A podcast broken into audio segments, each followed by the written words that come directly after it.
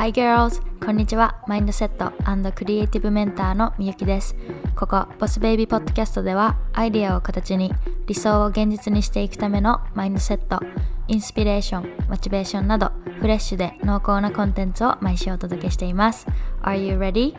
Let's dive in!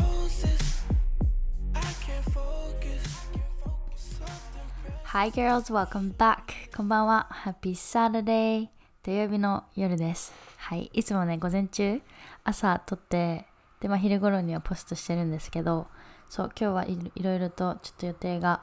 あの、フレあ、何？いつもと違ったので、そう、今夜、夜にね、収録してます。すごい涼しいです。で、えっと、今日ね、本当は話したいことを、その、ポッドキャスト何話そうかなってある程度決めてたんですけど、でも今日一日過ごしてみて、ちょっとこれは、もしかしたらたくさんの人が悩んでるっていうか、たくさんの人が持ってるマインドセットで、で、実はそれがすごい、こうみんなの、まあそれこそモチベーションとかアクションを取るのに邪魔になってるかもって思ったことがあって、これはちょっと急いでシェアしようと思って、そう、急遽ね、用意してたのと違う、まあことについて話すんですけど、そう、だからちょっとあんまりまとまりなかったらごめんね、最初から言うけど。はい。で、何話したかったかというと、まあ仕事について。で今日私の、まあ、親友と話してて。で親友だから結構ね私ズバズバ言ったんですけど。でもその私の親友は、まあ、福岡から東京に出てね新しく仕事が始まって。もう本当にすごい忙しそうなんですよ。もう本当にめちゃくちゃ仕事頑張ってて。ですごい忙しそう。ただ忙しいけどでももちろんその子ってやりたいことある？で、まあ、話聞いていけば聞いていくほどあの私がすごい思ったのは仕事がその子の生活っていうのをもうコントロールしててでそれはちょっと気づかないといけない。それはちょっとあの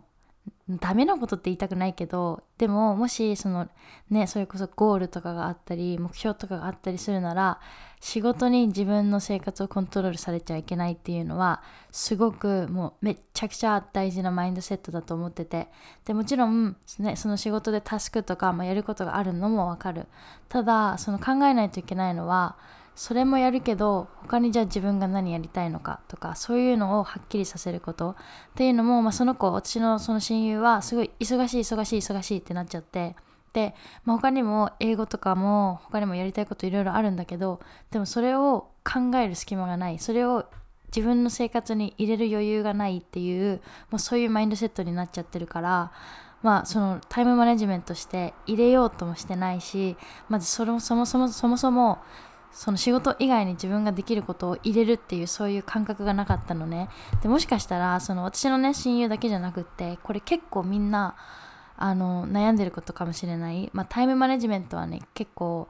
まあ、すごい大事だなって思うトピック。トピックって言ったらタイムマネジメントって本当にすごいね大事なスキルだと思ってて。で日本人は特に働きすぎる workaholic って言われてるくらいだから 本当にね働くめちゃくちゃ働く、まあ、国民性っていうのがあってでもだからこそ仕事に自分の人生をコントロールさせちゃいけないっていうのはすごく覚えててほしいなって思って。でもちろん私もそのデザインの仕事やったりコンテンツ作ったりね英語のレッスンしたりとかいろいろやってるんですけどでもその中でやっぱり意識してるのはバランスそれこそ、まあ、仕事いっぱいする時もあるけどそれでも自分の時間とかそれでも運動する時間それでも家族との時間彼氏との時間ってそういう生活をねその忙しい生活の中でも入れるようにしてる。でこれはタイムマネジメントのねスキルっていうのがすごいね大事なに大事になってくるんですよ。であのボスベイビーのね新しいプランナー2020年の後半のねプランナーをダウンロードしてくれた人はわかると思うんですけどで、まあ、このプランナーのね使い方についてはえっとインスタグラムのインスタ TV ボスベイビーのインスタ TV のあのところにもまとめたんですけどちょっとね例が分かりにくいかなと思ったのでこう例をつけて写真つけて私が実際にどういう風に使ってるかってそういう例をつけて、えっと、ボスベイビーのウェブサイトのブログの方にねあのボスベイビーのプランナーの使い方っていうのをまとめたのでそっちをねチェックしてほしいんですけど私がこのプランナーをデザインする時に気をつけたのはそれこそこうバランスが取れるようにこう毎日送っていけること。やっぱり仕事が忙しいとかね、そういう仕事にコントロールされてる人ってすごい多いと思うんですよね。でまずその人たちに考えてほしいのはあなたがあなたってなんかすごい日本語で言うと遠いななんか言うって言いたいんだけど本当は英語みたいにそう。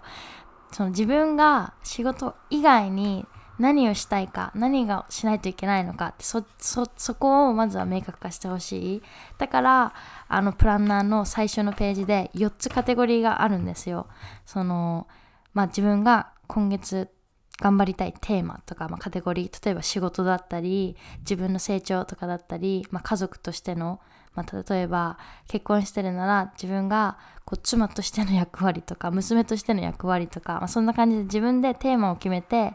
でそのテーマの中でゴールを立てていく。でそのゴールを立てたらそのゴール達成するために何ができるかっていうのをあのウィークリーベース週ベースででもしくは1日単位で明確にしてってでそれをスケジュールに入れていく。でこれが全部できるのがボスベイビーのプランナーになってるんですよね。で、まあ、私もね今実際にそのすごいね自分で作って自分でこれめっちゃいいと思いながら 愛用してるんですけどそう無料だからぜひみんなにダウンロードしてほしいなって思って。でもこういうふうにその結構ねあのもちろん私の親友とか私だけじゃなくって仕事にちょっと自分のライフスタイルとか、まあ、毎日がコントロールされてるなって感じる人は意外と多いと思いますしかもそれに気づいてない人っていうのも多いと思いますなんかあ気づいたら自分仕事の仕事ばっかりしてるし仕事のことばっかり考えてるし仕事以外に何かしたいことはって聞かれてもすぐ答えれないわっていう人とかも結構多いと思うんですよね。で、まあ、それも別に悪いって言ってるわけじゃなくってでもこのボスベイビーのポッドキャストを好きで聞いてくれてる人は多分きっと何かやりたいこととか目指したい自分とかそういうのがあるわけででそういう人たちにはもっとそのコントロール自分で自分の人生をコントロールするっていうマインドセットっていうのをもうめちゃくちゃ持ってほしいって思っててそうじゃないと本当に自分の知らないところでそういう仕事とか、まあ、学校とかそういうのが自分の生活っていうのをコントロールしてる。で気づけばもうそれに忙しい忙しい忙しいってなっちゃってで飲まれてで気づけばあもう1年経っちゃった2年経っちゃった5年経っちゃったってなってで結局ね、その別に年取ることが悪いことじゃないけどでもやっぱりやりたいって思った時が一番やり時だからそのやり時を逃してしまうことになるのね。結局そういう忙しい忙しいって言ってると。だからもうみんな忙しいのはもうみんな同じ。もう誰も暇な人なんて多分あんまりいないと思うんですよ。もうみんな忙しいけど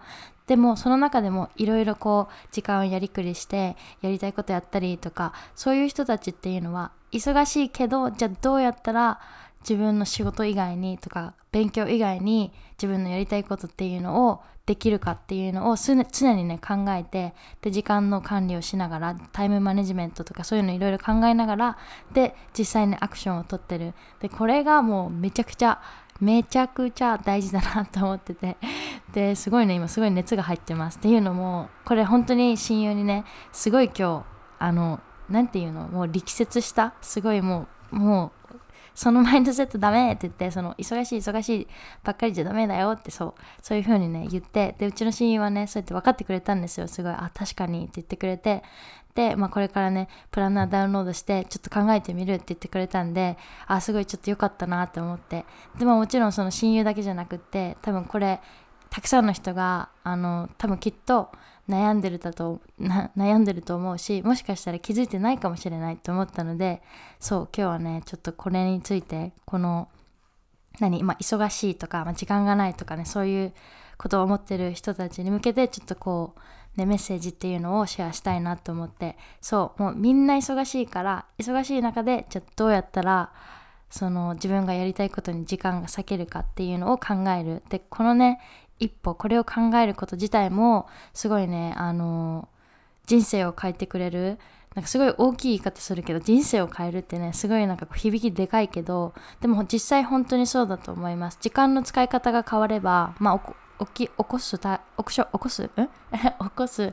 アクションっていうのも変わってくると思うし起こすアクションが変わったら、まあ、自分の人生もね変わってくる。だからこのタイムマネジメントだけじゃなくってまずはねその自分のマインドセットもう忙しいからできないとか忙しいからもういいや後でしようとか時間がある時にこれしようとか、まあ、前にも言ったかもしれないけど、まあ、時間ある時にこれしようって言ったって一生しないんですよね。だから時間がある時にしようって思うことってきっとやりたいこととかそうだと思うんですよ。やりたいこととか、まあ、時間を割きたいもの。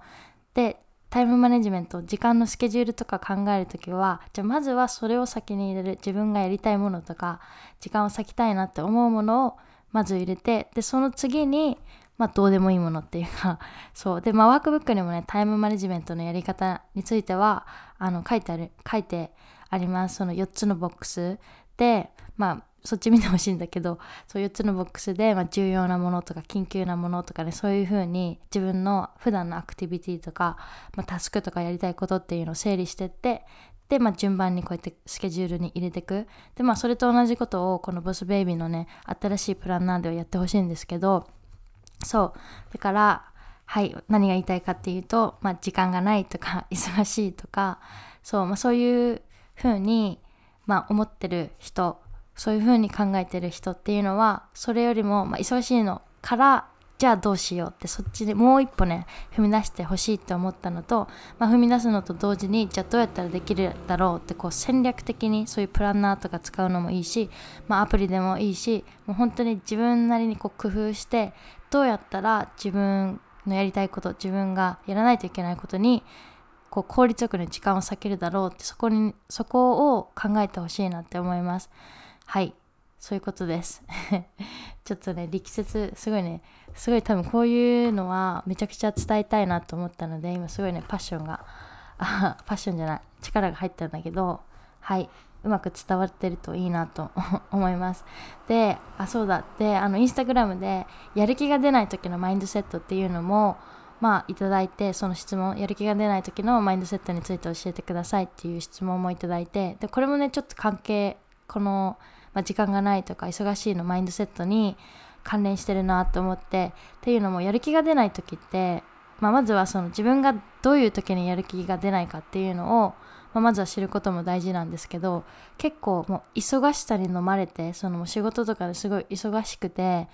で疲れてやる気が出ないっていう人とかもいると思うんですよ。もう仕事で頭いっぱいいっぱい使ってでその後にやりたいことやろうと思ってももうエネルギーが残ってないとかもう疲れちゃってやる気が出ないとかでそういう人も多いと思うんですよ。だからそういう人には私はまずはその疲れる前に自分のやりたいことやる。だから、まあ、仕事がねすごい朝早くとかだったらまあ、その分早く終わると思うしで早く終わるんだったらそのエネルギーをね使う前に自分のやりたいことやるとか、まあ、仕事がそんなに朝早くないんだったらその朝に自分のやりたいことっていうのをやってから仕事に行くとか、まあ、そんな感じでまずは自分がどんな時にやる気が出ないのかとかモチベーションが下がりがちが下がりがちなのかっていうのをまずは知ること。で私だったら特にそう疲れてる時とかが、まあ、やる気出ないしあと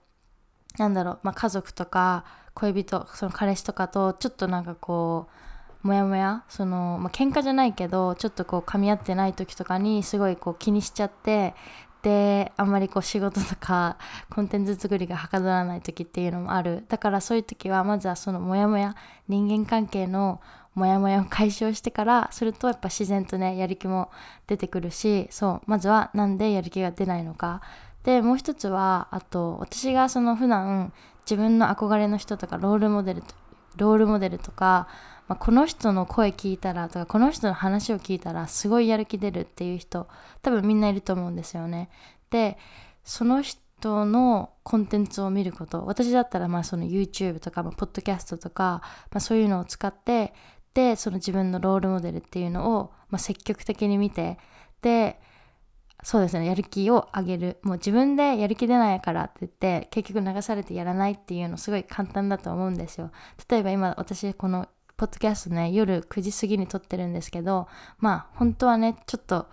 今日土曜日ねいろいろあってすごい疲れてたんですけどでももう30日やるって決めたしそうそのやる気があったかって言われたらもちろんそんなも 100%, 100とか120%あるわけでもない。でもやっぱり自分でやるって決めたしここでちょっとどうにかやる気を起こそうと思ってそれこそね今これ収録するもう直前に自分の好きなあの YouTuber じゃないんですけどその人は。でも YouTube でその人がインタビューされてるこうインタビュー動画みたいなのがあったからそれ見てよしってちょっとこう元気もらってで今これをね収録してるんですよ。多分それもあってすごいこうさっきねあの声でかいっていうかこうめっちゃ力強い話し方になったんですけどそう。だから、まあ、やる気が出ない時のマインドセットっていうとまあ、もしかしたら違うかもしれない。マインドセットってやっぱりこう、まあ、自分のね意識とかそういう感じだけど、まあ、やる気も結局はあの工夫次第で自分のそういう動画見たりポッドキャスト見たりそういうので上げられるしまあマインドセットっていうかそうさっきも言ったけどなんで自分がやる気出ないのかってそれこそこうセルフリフレクション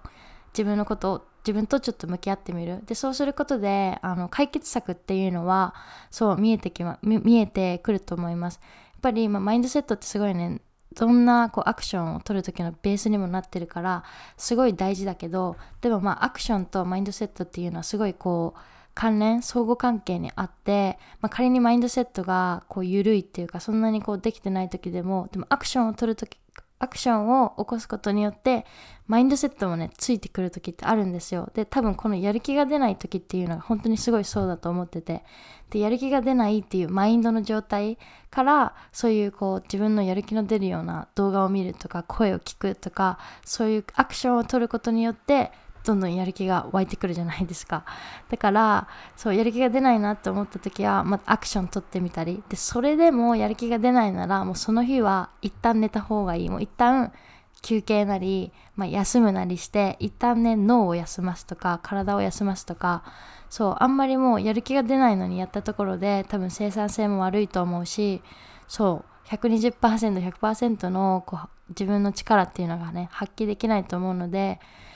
まあもしできるならそのいろいろね自分をやる気出させるためにいろいろアクション取ってみてそれでもダメだったらもう思い切って休むのが一番いいなと思います。私はそうしてます。はいそういうわけで今日は、えー、まあ、マインドセット時間の時間タイムマネジメントその時間がないとか忙しいと思ってる人のための、まあ、マインドセットと、まあ、あとやる気が出ない時のマインドセット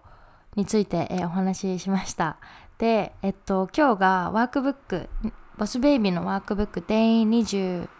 20じゃないか、Day4 かな、セルフリフレクションか。そう、セルフリフレクションで、で、これについては、あの、まあ、ワークブックにもね、いろいろやり方とか載ってるんですけど、まあ、私が前回のエピソードで、その、自分のセルフケアの一環として自分の心とかマインドに意識を向けるようにしてる。で、まあその方法として、まあ、ジャーナルとか、瞑想とか夜走りに行くとかねそういうのいろいろ話したんですけどそうやっぱりセルフリフレ 全然言えてねセルフリフレクションもあのそう同じことで、まあ、自分と向き合う時間を取るっていうのがねすごいやっぱり大事だと思います。まあ忙しいとかも忙しいとか時間ないとかやる気が出ないとかねいろいろみんなこう不満はあると思うんですよ。私もそう今すごいお腹いっぱいで眠いとか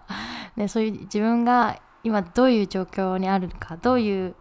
どういうこう気分なのかとか どういうこう state どういう状況にいるのかっていうのをなんかちょっと客観的に観察してみてでなんでだろうって思うとかもう本当に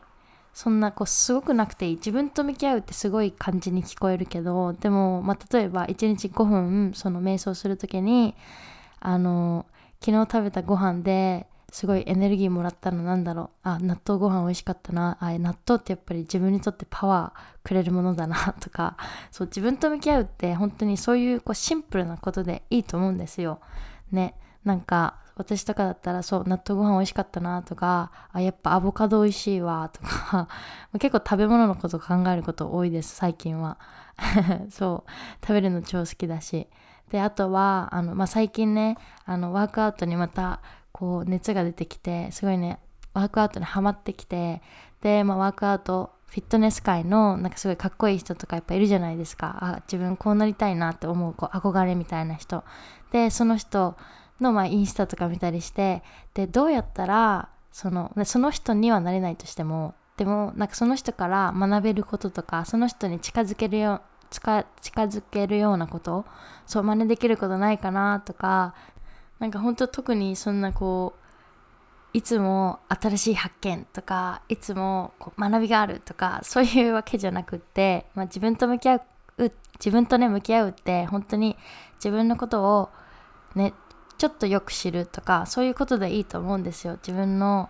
好きな食べ物とか好きな色とか好きな人とか好きななんだろうね好きな運動とか好きな音楽とか好きな映画とかそうそういうのをどんどんどんどんこう知っていくことでなんとなくこう自分の性格とかね、自分はこういうのが好きああいうのが好きとかそういうのが分かってくる。でやっぱり、まあ、時々ねそのインスタとかを通してこう、まあ、やりたいことが分かりませんとかあとねその将来どういうふうに生きていきたいかが全然こう分かりませんとかもうどうしたらいいか分かりませんっていうねメッセージをいただくんですけどすごいねそれそうやってこう相談してくれるのはすごい嬉しいしなんかこうどうにかこうにかして力になりたいなっていうのをねすごい思うんですけどまずそういう人たちに私が言ってるのはまずはその自分と向き合う癖っていうのをつけること、まあ、それがジャーナルだろうと瞑想だろうとランニングだろうと本当に何でもいい。本当に自分のやり方っていうのがあると思う。でただ私は本当にその自分のやり方が、まあ、夜走りに行くとかあとまあ瞑想とかジャーナルだっただけでもちろんねこれ以外にも別にジャーナル使わ使わんくたってあのそこら辺にある紙ポンって取ってガガガって書いてね書いてもいいし携帯のボイスメモにただちょっと話しかけてみるとかでもいいしもう本当にやり方っていうのはいろいろあるからもうとにかくまずは自分と向き合う時間っていうのを確保してみる。自分はこういうのが好きああいうのが好きっていうのそういうのをねちょっと考えてみて。でワークブックのねセルフリフレクションのページにもまあ質問っていうのが書いてあると思います。自分がどういうものからエネルギーを得られるかとか時間を没頭してできることは何があるかとかねそういうこう質問っていうのを通して、まあ、自分っていうの自分その自分っていうのをねそのもうちょっとよく知ってほしいなって思ったのでそうその質問を、まあ、参考にしてほしいのとそうまずはやっぱねこう自分と向き合う時間っていうのを取ることがすごいね大事だなって思うのでそうで自分を知った上で初めてこう自分のやりたいこととかそういうのが見えてくるからそこを飛ばしてやりたいことって言われても私はあなたじゃないからこれしなさいあれしなさいって別にね言うわけじゃないし言えないしむしろその人の人生だから。そう。だからもう答えは全部自分の中にあるって思ってねその前回のエピソードでも言ったけど答えは本当に全部私たち自分で持ってるからだからあとはそういうこうモヤモヤっていうのを一つずつ取り取り除いてってあげてで、まあ、明確にするやりたいこととかっていうのを明確にする。でそういうモヤモヤを取り除いていくためにはやっぱり自分と向き合う時間とか、まあ、自分の将来についてとかねそういう風な考える時間っていうのを設けるのがやっぱりねすごい大事だなと思います。やっぱりコロナが始まってからはねすごいおうち時間が増えてそういうこう自分と向き合う時間とかね結構取れてた人も多いと思うんですよね。そう。でもまあ緊急事態宣言解除されてでだんだんこう元の生活にこう戻ってきてでねもしかしたらこれまではそういう自分と向き合う時間みたいなちゃんと取れてたけどでもコロナのそのね制限制限が解除されてでだんだん元の生活に戻ってきてでまた仕事で忙しくなってで気づいたらまた仕事の忙しさに飲まれてこうちょっとブレてたとかねそういうことがそういうことってね全然あると思うんですよ。で、まあ、もちろんそれがね全然ダメだとか悪いとかそういうことを言ってるんじゃなくって、まあ、忙しくても、まあ、自分たまにはねこう一歩立ち止まってで今自分ちゃんと自分の進みたい人生を送れてるかなとかこれって今自分のやりたいことかなっていうのを、まあ、一回ね振り返振り返るその一回立ち止まって、まあ、確認してみるそうそういう時間は、まあ、コロナがねその終わってもこれからねずっとみんなにね大事にしてほしい、まあ、習慣、まあ、習慣かなと思います。もちろん私もこれはすごい大切にしたいこと自分と向き合う時間っていうのはまあ別に日本にいようがベトナムに行こうがアメリカに行こうがもうどこにいようが、ね、忙しかろうが絶対にこう自分との時間その一人でねあの一人で考える時間っていうのはすごいねこれからも大事にしていきたいなと思ってます。はい。そういうわけで今日はあの本当にね今日マジでドラフトなしそのいつもはねちゃんと書くんですよ。今日何話そうって言ってでちゃんとメインポイントとかそういうの書き出してるんですけどそう今日はねなんかこう勢いで話そうっていう気分だったので勢いで話したけどそうもしなんかちょっとこう強かったりしたらごめんね言い方とかが。はいでもまあこれがね誰かの何て言うんだろう、まあ、ヒントっていうかそう誰かのね背中を押して押せればいいなと思ってます。はい。で今日はねすごい充実した一日でした。あのね朝からすごいラッキーなことがあってでまあこれ普通に雑談なんですけどそうあんまり興味なかったらもうここで 終わっていいからね。そうまあ雑談なんですけど今日ね朝からすごいラッキーなことがあってで何かというとあのまあみんな知ってると思うけど私あのアメリカのアメリカに 日本語アメリカにあの今年の最初までいたんですよね。1月の終わりまで。で私が帰国してから、まあ、アメリカでもねすごいコロナが流行りだしてでアメリカもまあ日本と一緒に日本と一緒であの給付金国民に給付金っていうのを配布したんですよ、まあ、1人10万円みたいな感じで。本当に日本と同じみたいに。で、まあ、私その時アメリカいなかったから全然自分関係ないだろうと思ってたんですけど今日の朝あのニューヨークのね元ルームメイトからテキストもらってでみゆきのチェック届いたよって言われてで、まあ、私も給付金もらいたいんですよもらえたんですよあのアメリカの政府から。で、まあ、確かに税金ちゃんと納めてたし、ね、最近まで住んでたからっていうのもあるけどそううわラッキーと思ってねそうだからこう思わずし思わ思わぬ収入にラッキーと思ったのとあとあとね今日は印刷機がね壊れてこの前あの修理に出し行ったのが戻ってきたんですよ。でそれもねタダでやってくれてで新しいインクまでつけてくれてそれもねラッキーって感じでそう今日はねすごいラッキーな日でした。で、まあ、夜は夜であの最近ねお母さんとその北九州さ今コロナがすごいからさなかなかこう外食とかねそういうの行けないからでもねすごいお寿司食べたいねってなったんですよ。でうちの家族めっちゃお寿司好きでねあのほんと昔から、まあ、外食といえば寿司みたいな。なんか誕生日スペシャルに何食べたいって言われても兄弟みんな寿司みたいな。で日曜とかにもう今日作るのめんどくさいけ外食行こうか。何行く？寿司みたいな。結構全然何が特別で何が特別じゃない。もう本当に外食といったらうち寿司なんですよ。でまあコロナ始まってさコロナ始まる？コロナが流行しだして、まあ、外食っていうのも一気になくなったわけですよ。もうずっと自炊で。でも本当にあの先週の初めにお母さんとめっちゃ寿司食べたいねってなってそう。で今週末行こうってことで今日歩いてまあ運動がてらねお母さんと2人で、まあ、いろんな話しながら歩いてお寿司買いに行ってそう。でお寿司持ってまた歩いて帰ってきてで寿司食べたんですよ。もうねめっちゃ美味しいねやっぱ。もう日本人って最高って毎回寿司食べるたんびに思うんですけど私のお気に入りはサーモンとあとエビサーモンとエビが好きです。あと卵。めっちゃ子供みたいやけど。そう、サーモン、エビ、卵。みんなはどんな寿司ネタが好きですか？はい、教えてください。はい、えー、そういうわけで、他に何かったかな？まあそういうわけで、今日は、はい、こういう感じで夜ね、あの、本当に何にも計画ないままズズザって話したけど、まあ私の言いたいことがみんなに伝わってるといいなと思います。はい。明日はもうちょっとこうストラクチャー、ちゃんとこうね、準備、準備して、あの、もうちょっとわかりやすいように、ね、話そうと思うので、はい。でも今日はね、こういう感じでやろうと思ったので、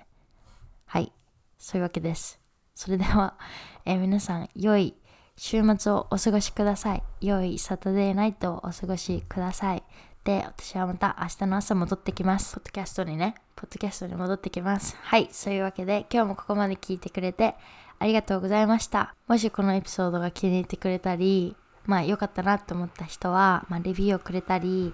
あの SNS でシェアしてくれるとめちゃくちゃ喜びます。はい、そういうわけでまた明日会いましょう。Thank you so much for listening and talk to you tomorrow. Good night! もしこのエピソードが気に入ってくれた方はスクリーンショットを撮って SNS でシェアもしくはポッドキャストの星マークやレビューを残してくれると今後のコンテンツ作りの参考になるのでとっても助かりますまた最新エピソード情報を受け取りたいガールズはサブスクライブをお願いしますそれじゃまた次のエピソードでお会いしましょう Thank you so much for listening and I'll see you soon. Bye!